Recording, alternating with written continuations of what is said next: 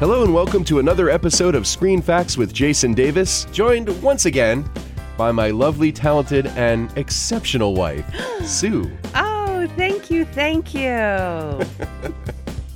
So Every week I get a new adjective. I know I'm running out. so Oh, I'll come up with some for you. Give you a list. I'm sure you will. As teased last week at the end of last week's episode, this week's episode we are going to be focusing on a huge movie. It's really big. It's really, really big. really In fact, big. But it's not big. no, it's not big. It's not big. It's a movie 65 million years in the making. what could it be? the movie whose sequel is coming out this week in theaters. Oh, I can't wait to see it. yes, the movie, of course, is Jurassic Park, Yay. released June 11th, 1993. Hard to believe, right? Wow. I know. Wait. Yeah. This movie was kind of the beginning of CGI. It was. It was. You know, there might have been some CGI used in movies prior to this, but uh, not on the scale that this movie used it. Well, yeah, that's true. In fact, this movie revolutionized CGI so much that when George Lucas saw the work that was done in this and how good it was Mm-hmm. during post production on this movie, he saw that CGI and he said, you know what, I think it might be time to do the Star Wars prequel. So thank you, Steven Spielberg, for doing this so we can have those awful Star Wars prequels. what a visionary. Oh, Actually, I shouldn't say that. There's there's some good things about the Star Oh, Wars. there are prequel. some awesome things, Yeah. but we won't talk about Jar Jar Binks. Okay, let's not get into that now. Okay, sorry, sorry. Steven Spielberg was the director of this movie. Everybody knows that. What people may not know is that he received $250 million from the film's gross and profit participations. I'd not a say bad he'd be, payday. uh, pretty much set for life there. Yeah, I would say so. So we had an opportunity to watch this movie again before we decided to do the podcast because we like to revisit the movies. Yes, we do. Because, you know, even though we've seen them a bunch of times, sometimes when you haven't seen them in a while, it's almost like a new movie again. It's true. And it's always fun to look back on how a movie like this has aged. And for a movie that's 22 years old, which is not that old, it holds up amazingly. yeah. I mean, it's just as good now as it was when it came I out. think so. Yeah. I think that's the case with most Spielberg movies, Yeah. though. I mean, besides um, the fact that Laura Dern is wearing, you know, those 90s jeans, The jean and shorts? or whatever that Yeah. are now called what mom jeans, I believe. Aside from that, I was kind of looking at like, you know, the way they were dressed and everything, and it was all just pretty much classic choices, Yeah, I you mean, know, you and know. it carries forward. Absolutely. So, Jurassic Park was written by Michael Crichton, famous author who has since passed on. Oh, that's right. He wrote the novel and was partially responsible for the screenplay. The screenplay was co-written by David Kep. He did the final draft. Steven Spielberg had him come in and kind of polish it up a little bit. Universal paid Michael Crichton $2 million for the rights to his novel before it was even published. Nice. That's uh, that's a gamble right there. That's saying something. Yeah. Michael Crichton's agents circulated the book to six studios and directors. Warner Brothers wanted it for Tim Burton to direct. Ooh, that would have been very different movie. Very different, very Wow. dark, probably, Yeah. right? Columbia wanted it for Richard Donner, who did the original Superman, which we talked about a few Right, podcasts okay. Mm-hmm. ago, and Lethal Weapon and some other stuff. Fox was also interested, and they wanted Joe Dante to direct. Joe Dante is most famous for doing the Gremlins movies, Oh, And okay. Inner Space. Okay. and Universal wanted Spielberg. Now, Crichton was reluctant to submit to a bidding war. He talked to his agents, and he said, you know, put a set price on the film rights, and we'll decide who's going to be the studio that's going to be more likely to get it made. After interviewing all of the prospective directors, he agreed to sell the rights to Universal and Steven Spielberg, who was already his first choice. So it actually worked out well for everybody involved. So the release strategy for the film was planned 15 months before the studio had a chance to see a single frame of the movie.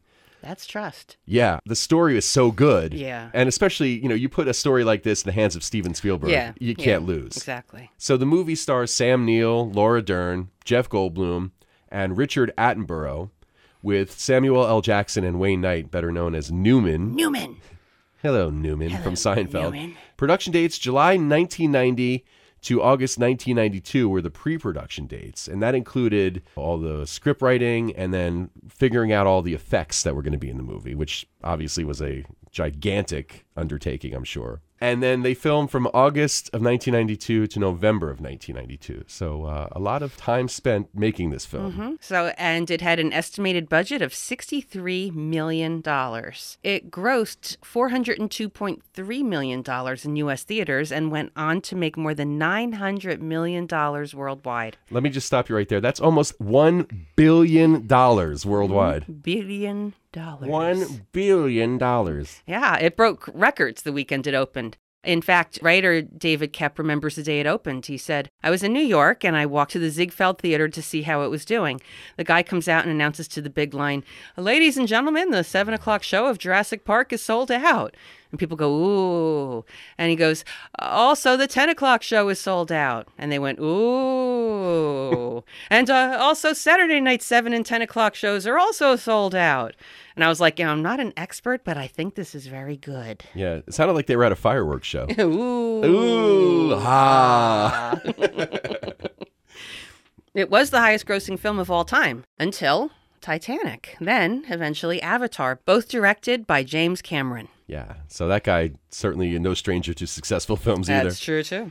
Uh, it won Oscars for Best Sound, Best Effects, Sound Effects Editing, Best Effects Visual Effects. So do you remember when the movie came out? I do. I remember seeing a trailer for this, and there was actually a sign that was outside of the theater. And it's the first time I ever saw this that said, you know, warning anybody with epilepsy or, uh, you know, heart issues or blah, blah, blah, be aware that there's a trailer that plays. I remember the trailer, and there were, I believe the theaters had installed strobe lights Oh, that that um, simulated the lightning in the like the T Rex scene or something. Wow. It was amazing. It was like Yeah. you know, wow, I'm, I can't wait to see this movie now. yeah, that's a great idea. Even the trailer was an event. Right.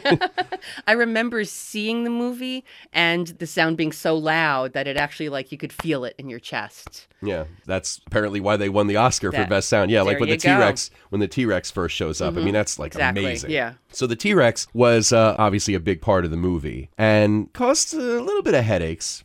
And you know, it was built by uh, Stan Winston's team, who's uh, Oh, you some know, guy who knows a little something about special creatures. effects. Yeah, I mean, you know, he worked on Aliens, the Terminator movies. I mean, this guy was Yeah, like, you know, he exactly. was the top guy in the field. Right. It would malfunction from time to time, and they had the scene where it was shot in the rain, and and when it got wet, it would do some weird things. And producer Kathleen Kennedy says that the T Rex would would go into the heebie-jeebies. As she called it sometimes, and it would scare the crap out of the crew. They'd be eating lunch, and all of a sudden, the T Rex would come alive. Imagine that, right? Oh my gosh. you know, when you're not expecting it. And at first, they didn't know what was going on, and then they realized that it was because of the the rain doing that, and people would just be screaming. Well, everybody knows that uh, T Rexes are real divas to work with. Yeah, let's face it. I think they have an issue about their arm length. Uh, they're all up in arms about it. Oh, the big thing when you have a model of that size is safety. You know, you have to be Well, yeah. careful. And they would have all kinds of safety meetings. The the T Rex weighed uh, twelve thousand pounds. That's huge. Yeah. and was really powerful. And they used flashing lights to announce when it was about to come on to alert the crew because if you stood next to it and the head went by at speed, it felt like a bus going by. So Sure. imagine if you're not expecting that, that Yeah. could be really Just dangerous. knock you off your feet. More than that, it would probably knock you out, That's true. knock you right out of your shoes. Yeah. So And also, when the T Rex comes through the glass roof of the Ford Explorer in that first attack, Mm-hmm. the glass wasn't meant to break. oh wow, so the screams from the children, yeah, they were real. yeah, yeah, understandably. Oh, so. what I mean, good you know. children! They they express fear so well. Yeah. Well, they were terrified. I mean, I would be scared when that big thing's coming at me anyway. Even though you Exactly. know it's You know controlled and it's all controlled, that, but, but but- when the glass breaks through and it's not supposed to, that's got Yeah. to be horrifying. Yeah.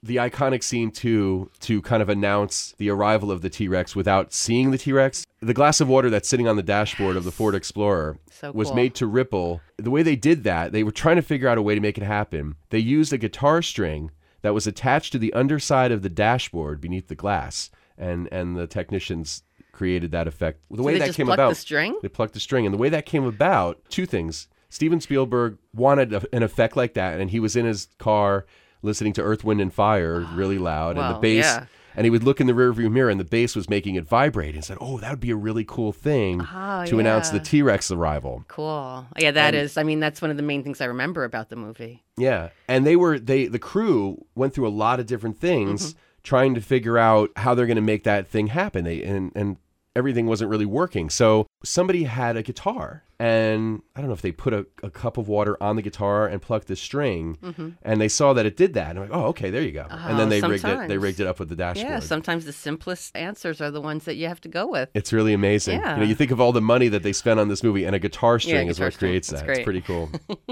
a lot of different things were used for the sound effects as well. Oh my gosh, I know. It's incredible. The, the sound of the T Rex's footsteps were created by cut sequoias crashing to the ground. Yeah, that makes sense. that's, Oh, prob- yeah, that's probably about awesome. definitely. and then the roars, you know, yeah. the T Rex when it first makes the, that loud roar, it just knocks you out of your seat. It's yeah, crazy. Yeah, and of course, like you have nothing to reference it to because it's Exactly. not like you're sitting there going, "Oh, well, the T Rex in my neighborhood doesn't sound like that." Right, I exactly. mean, you're believing what they're giving you. Yeah, You exactly. know, but Of it really course. was cool. It Yeah, was they- a combination of sounds, right? Yeah, they used a combination of dog, penguin, tiger, alligator, and elephant sounds, all put together, make a T Rex. Could you imagine mixing that? Uh, uh, take the dog down a little bit and give me a little more alligator. Oh no, sorry, I meant elephant. That's that's the thing, you know, when you watch these movies, the creativity involved by the people that do the sound, the visual effects alone, obviously, you know, they Right. blow you away, but you forget about how important the sound is. Whether it's the score or the sound effects, the Foley artists on a movie are some of the unsung heroes of the film. Foley true. artists they're the people who create all the sound effects using real world things that you wouldn't expect. There's a scene in the movie where they're in the scientist's lab and one of the baby dinosaurs is hatching from the egg. oh yeah, the little baby. Yeah. One of the Foley artists on the movie, Denny Thorpe, he says that the sounds of the hatching baby dinosaurs were created by a combination of crushing ice cream cones, that's the eggshell breaking, Aw, okay. squishing cantaloupe melon halves, that's the embryotic emergence Ooh, okay. and goo smeared pineapple skin represents the baby dinosaur flesh cleansing. Oh wow, wow. And And, there's- after that, you can have a lovely breakfast because There you go. Din- put dinosaur together all omelet. the ingredients. How nice. And it's funny because, you know, you wouldn't think. I guess the men and women who are Foley artists probably have a checklist of things, you know. Mm-hmm. Uh, this represents uh, footsteps or whatever, right, right, right. and it's pretty. It's amazing. Yeah, like I mean, the you think of creativity. the obvious, like the door slamming, you Right, know, the exactly. footsteps in the hall or whatever. Yeah, that's easy. you know, but you can't just have a T Rex, someone going roar. Yeah, exactly. that wouldn't scare anybody. No, that would that would kind of get laughs probably more than anything Exactly. else. The version of the DVD that I have of Jurassic Park actually has a demonstration of that scene with the Foley artists in Oh, the studio with the screen behind them creating that oh, sound I effects. would watch that. Yeah, it's pretty That's got cool. to be one of the most fun jobs. Yeah, that's got to be very interesting. The sounds made by the Dilophosaurus, the ones that spit, Okay. those were a combination of, of the sounds of howler monkeys, Okay. hawks, rattlesnakes, and swans. Wow. And the main cry of the velociraptors was a combination of the sounds of elephant seal pups, dolphins, and walruses. Interesting. And the sounds made by the brachiosaurs were a combination of whale and donkey sounds. You have to wonder how they decide what animals they're going to put together, but it all works. Yeah, yeah. During the T Rex's escape, it was originally written in the book and script that Malcolm would simply get out of the car and run away, the same way Gennaro does. But when they shot the scene, Jeff Goldblum suggested that he be more heroic and distract the dinosaur so Grant could save the children. Jeff Goldblum's character actually was kind of cool because Yeah. he's kind of questioning, you know, dinosaurs are extinct for a reason. Why are you trying to bring them back? exactly, You know? yeah.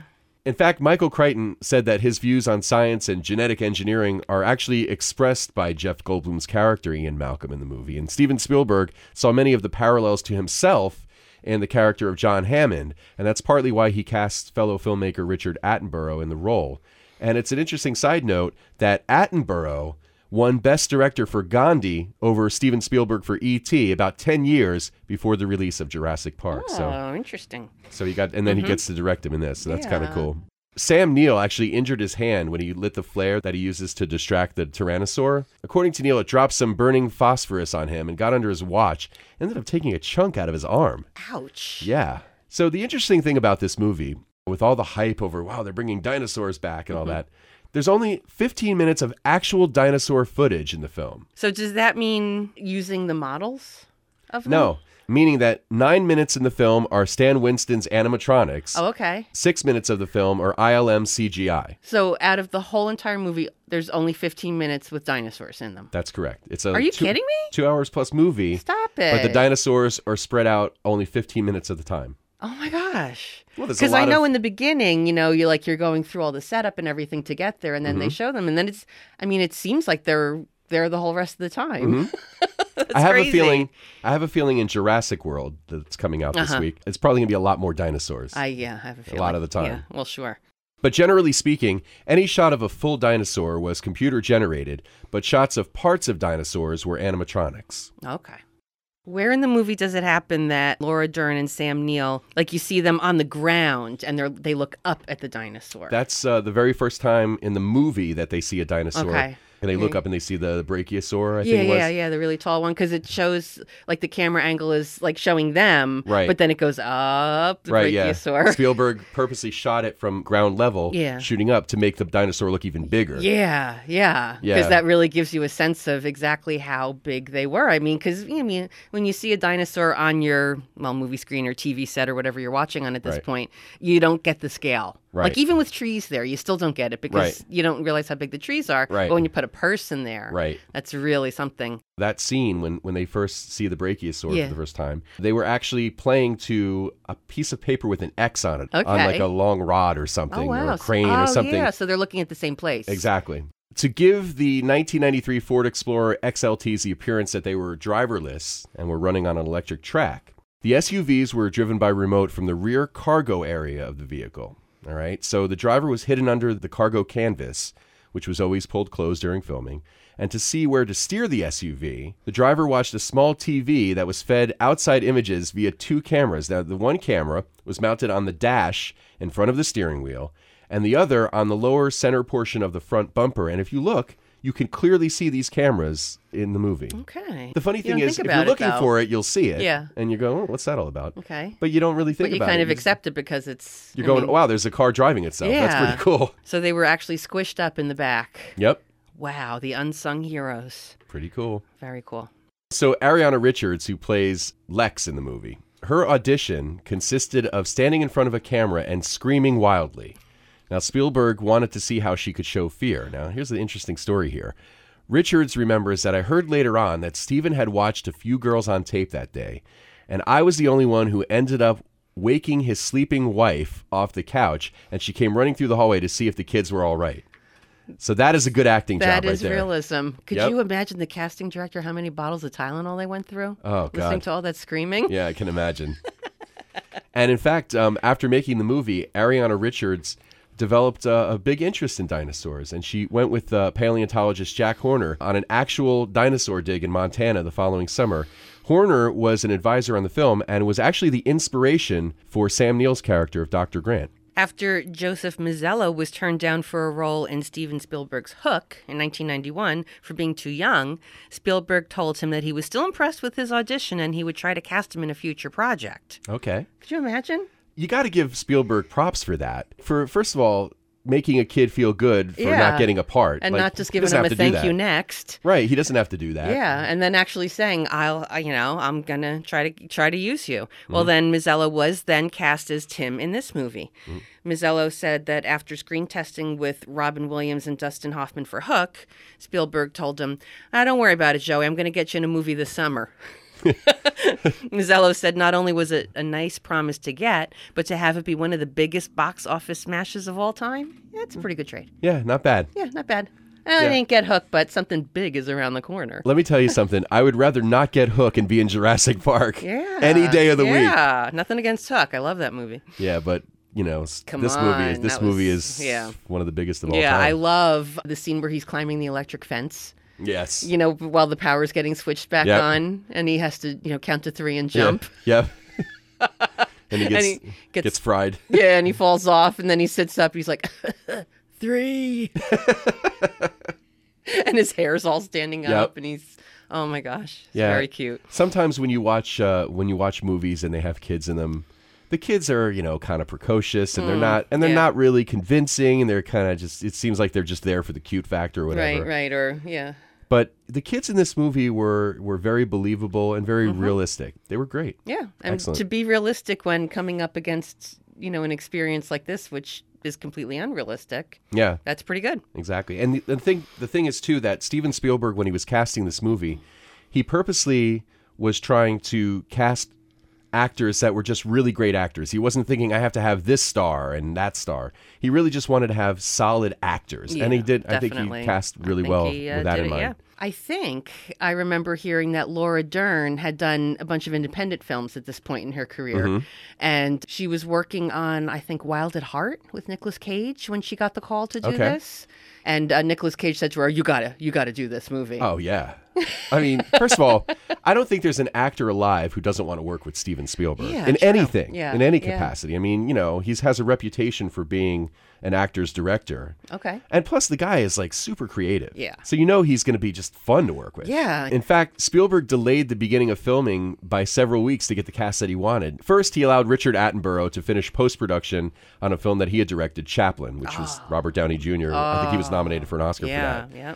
And then he also waited until Sam Neill could finish filming Family Pictures. Hmm. Neill ended up only having a weekend off between finishing that film and starting this one. And that's probably a nice problem for any actor to have. Yeah, I mean, working actor, that's what an actor wants to be. Absolutely. It's great. And Spielberg actually did a really nice thing for all the people in the cast, too. They all got a model of a raptor as a gift signed by him. Ariana Richards has hers in her house, positioned like a guard at the gate. Nice. Laura Dern put her raptor model in her son's room near his crib, and when he was a little bit older and kind of started to understand things, he saw it and it scared him, so she had to put it in storage. and- Well, yeah. There's enough scary things in your room when you're a kid. You know, like your pillow that all of a sudden you think is a monster. yeah, Because exactly. it's the nighttime. And It's, to it's a actually real have monster under your bed, Oh right? my gosh. Yeah. So obviously, every movie that we talk about on the podcast, there's iconic scenes that that you go back to and you go, oh, an amazing thing. So, what are some of the things about this movie that you remember? Well, I remember um, there's the scene where they're being chased by the dinosaur. Okay. And um, I, I guess they're showing the guy who's driving, and then they show the rearview mirror, and it says objects in rearview mirror are closer than they appear. right, and the T Rex is in the rearview mirror. I remember seeing that, like in the movies, thinking, "What are I? That's hysterical. I love it." Actually, let's go back even before that. Okay, the okay. T Rex arrives, Right, right. and you know it starts wreaking complete havoc. Well, that's what they do. right, it's kind of what they do. It's not like they show up for tea. Yeah, well, they're they're again they're pissed about their small It's arms. true. They have small arm issues. so so the T-Rex starts, you know, destroying the SUV and doing what he's doing and the lawyer takes off right. and the kids are in the SUV going, "He left us. He left us, Oh. He he left us." yeah. And So he then runs Laura- off like to the outhouse. He sits on the toilet and Yeah. he starts doing Hail Marys. Yes. And the dinosaur just reaches forward and picks him up. grabs him, and that's it. Picks him up like a dog picks up a milk bone. That's right. and then right. he, he shakes him up and eats him and that's Yeah. and that's the oh, end of so uh, funny. And of course, everyone has to joke. Oh, of course, it happened to the lawyer. right. you know, I remember Tommy had a blue and gold dinner one year Okay. when he was still in the Cub Scouts, Right. And they actually were doing a Jurassic Park kind of skit, nice. and all the boys wanted to be the lawyer. I want to be the lawyer. I want to be the lawyer. I want to be eaten by a dinosaur. exactly. That's great. so then after that, Jeff Goldblum's character Malcolm is hurt in that whole melee, Right, right. Because he's trying to distract the T Rex, right? You know, which away was from the SUVs, Jeff Goldblum's idea right? himself. As we said, Very interesting. you know, to help the kids. So What a he gets mensch. knocked over and he gets all injured, and then Yeah. like, so he's they finally come back. Sam Neill eventually lures the T Rex away from the scene okay. Does he? Is that where he does it with the flare? with the flare. Exactly. Oh my goodness. Okay. So then, so then um, they get Jeff Goldblum out of the the, the crashed building, and they put him on the back of the SUV, Mm-hmm. Right. Right. and he's sitting there and he's you know kind of going i don't want to say i told you so right. Right. and he's sitting there and all of a sudden he he hears like the footsteps of the t-rex and you know and he's seeing the vibrations of the trees or something Mm-hmm. yeah. and he says and then really calmly he says i'm feeling mildly alarmed here or something like that yeah. Yeah. Drive faster. yeah and then they take off and as they're getting away from the t-rex he says is this going to be part of the tour Oh right.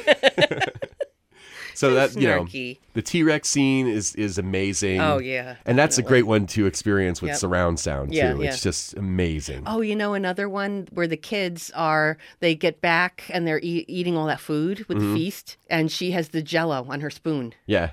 and then all of a sudden the Jello starts shaking and her eyes get real big. Yeah. and you know, oh, we can't even have a meal. They can't even refresh themselves. Yeah, and then the raptors behind them. I love uh, two other scenes that are really cool. One scene is where the SUV is being pushed over the edge of the paddock wall, Mm-hmm. and Lex is on Dr. Grant's back, and they're trying to swing out of the way of the SUV Right, before right, it, it right, falls right. over the edge. Yeah.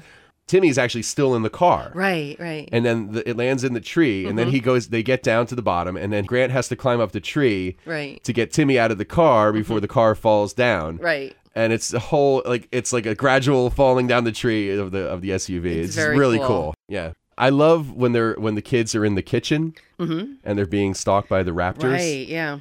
And the one thing that's really cool is when the girl's trying to like put herself inside the like the the cabinet underneath Yeah. the table Yeah. Mm-hmm. and she's trying to close the door and she can't get it closed and the raptor sees her and he goes charging towards her Yeah. Mm-hmm. and he smashes into the side of the thing because he it's the reflection. Right, Very cool. right. Is it in the kitchen where the raptor fogs up the glass?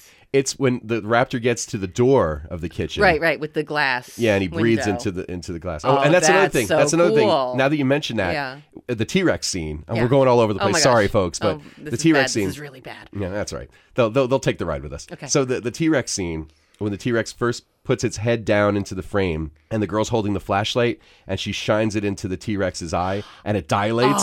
so cool. Oh, Yes, so cool. Oh, man. Love that. Yeah, but then then going back to the raptor scene, yeah, he fogs up the window. Right, right. And then they go in, and I love when they're walking, and he starts tapping his little claw. That's right. He's like-